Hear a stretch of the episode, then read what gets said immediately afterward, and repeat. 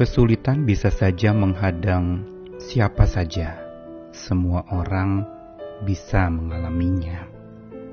Namun, kesulitan itu akan menjadi bertambah sulit dan makin pelik ketika orang yang dihadangnya itu hidup di dalam saling serang, bukan saling topang.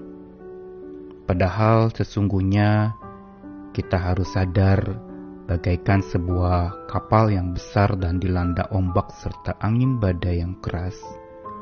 Para awak kapal dan penumpang di dalam kapal itu perlu bahu-membahu untuk menghadapi badai yang menyerang kapal itu agar tidak tenggelam.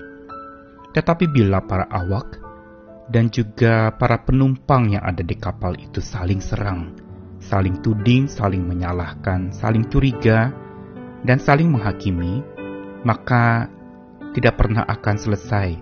Bisa-bisa malah badai menghancurkan kapal itu dan para awak masih sedang sibuk untuk saling serang dan membenarkan diri satu dengan yang lain. Iman percaya kita mengajarkan kasih yang bukan sekedar untuk diajarkan atau bukan sekedar untuk dihafalkan, tetapi untuk dibiasakan dalam pengamalan yang nyata sehari-hari dalam wujud konkret hidup saling topang saat hidup kita menumpang di dunia ini. Saya Nikolas Kurniawan menemani di dalam Sabda Tuhan yang akan menyapa lagi hari ini dari 1 Petrus 1 ayat 17 dan 22 sampai 25. Dan jika kamu menyebutnya Bapa yaitu dia yang tanpa memandang muka menghakimi semua orang menurut perbuatannya, maka hendaklah kamu hidup dalam ketakutan selama kamu menumpang di dunia ini. Karena kamu telah menyucikan dirimu oleh ketaatan kepada kebenaran, sehingga kamu dapat mengamalkan kasih persaudaraan yang tulus ikhlas.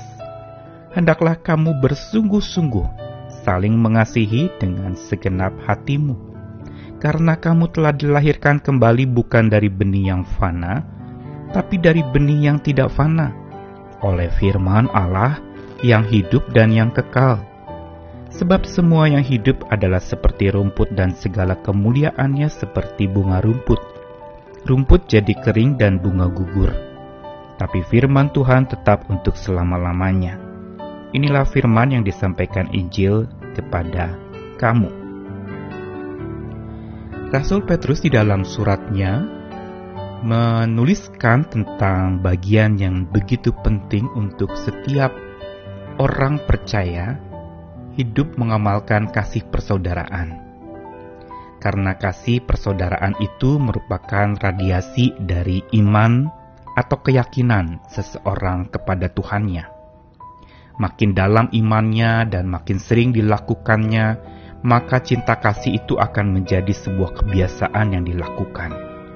Untuk saling memperhatikan, untuk saling menopang, dan saling menolong satu dengan yang lain.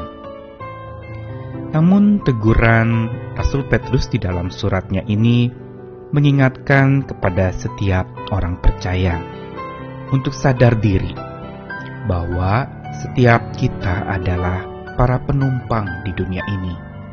Tidak ada yang akan menetap selama-lamanya di dunia ini.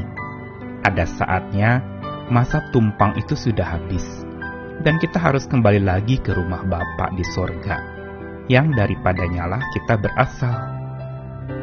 Dan kalau kita sadar bahwa kita adalah penumpang-penumpang di dunia ini yang hanya sementara, bukankah sudah sewajarnya dan seharusnya kita hidup saling topang?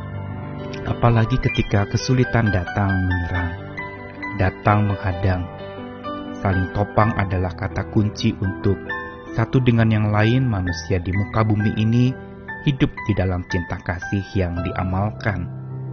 Bukan saling serang, bukan juga saling tendang, tetapi saling topang. Alasannya jelas. Petrus mengatakan, "Karena kamu telah menyucikan dirimu oleh ketaatan kepada kebenaran." Dan kebenarannya adalah kamu telah dilahirkan kembali bukan dari benih yang fana, tapi benih yang tidak fana, yaitu firman Allah. Hal ini mau mengingatkan kepada kita betapa luar biasanya karya Allah buat kita. Karya kasih Allah yang ditandai dengan tindakan melahirkan kembali. Apa artinya? Menginsyafkan kita bahwa dari mana kita berasal. Kita terlahir dari atas dan akan kembali ke atas.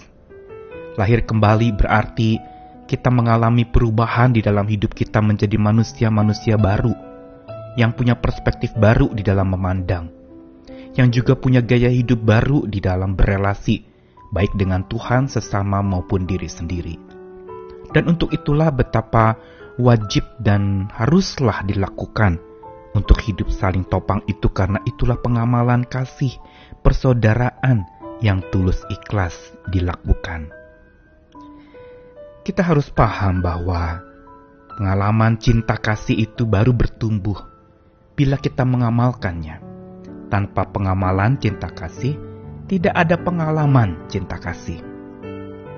Karena itu, setiap kita yang ada di kancah praktikum iman di masa-masa sulit ini, yang Tuhan sedang latih iman percayanya untuk tetap berbuat kasih walaupun sedang kondisi yang begitu sulit dan serba tidak pasti ini, untuk tetap hidup saling topang satu dengan yang lain, walaupun penuh dengan berbagai macam pergumulan hidup yang berat.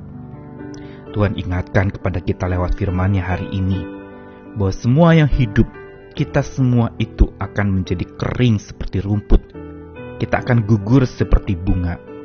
Tapi orang yang berpegang kepada kata-kata Tuhan dan cinta kasih Tuhan yang bukan saja dipelajari tetapi diamalkan dalam hidup saling topang satu dengan yang lain di situlah maka iman percaya kita menjadi terlaksana dengan bijaksana.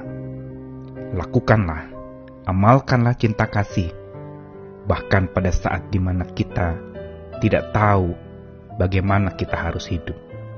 Tetapi kasih Tuhan akan selalu memampukan kita untuk menjadi pengamal-pengamal cinta kasih, agar pengalaman cinta kasih kita bertumbuh dan kita diperkaya oleh iman percaya yang konkret dalam bentuk tindakan nyata sehari-hari. Selamat melakukannya, selamat menjadi pengamal-pengamal firman Tuhan, bukan saja penghafal-penghafal ayat-ayat firman Tuhan. Amin.